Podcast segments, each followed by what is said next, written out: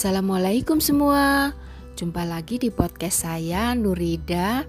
Kalau sebelumnya sudah ngomongin tentang pertemanan di tantangan hashtag 30 hari bersuara kali ini akan mengangkat tema mengenai di persimpangan.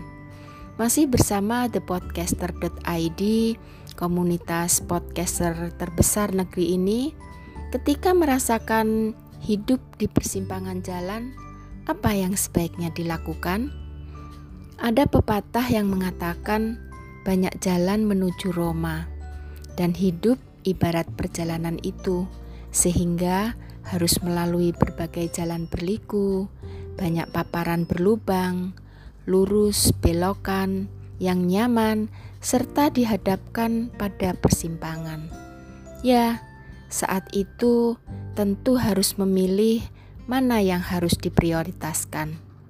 Ketika sama-sama menghadapi kejuaraan, satu drum band dan taekwondo, Puan putri saya mesti menimbang mana yang lebih penting dan punya kans besar untuk dipakai sebagai jalur prestasi.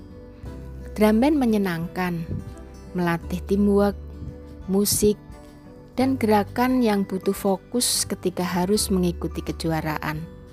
Begitu juga taekwondo.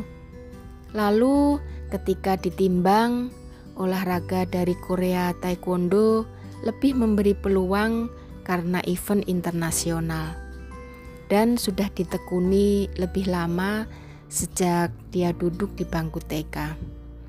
Di saat berada di persimpangan, hendaknya feeling juga berperan Intuisi yang biasa dirasakan akan membantu menentukan. Di persimpangan, sering kali kita tak tahu mana yang terbaik dari yang ditawarkan.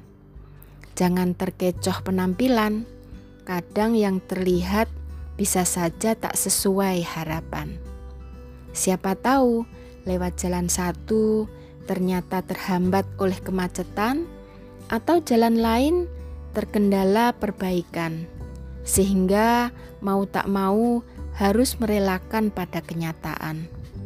Tapi setidaknya usahakan dan perjuangkan untuk mencapai tujuan yang diinginkan.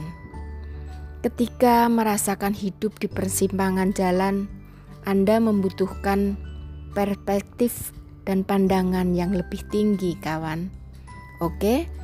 Sampai jumpa di podcast saya selanjutnya. Jangan lupa follow IG saya @nuridaz.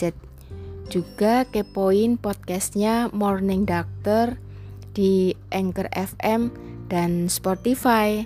Salam sehat dan selalu semangat.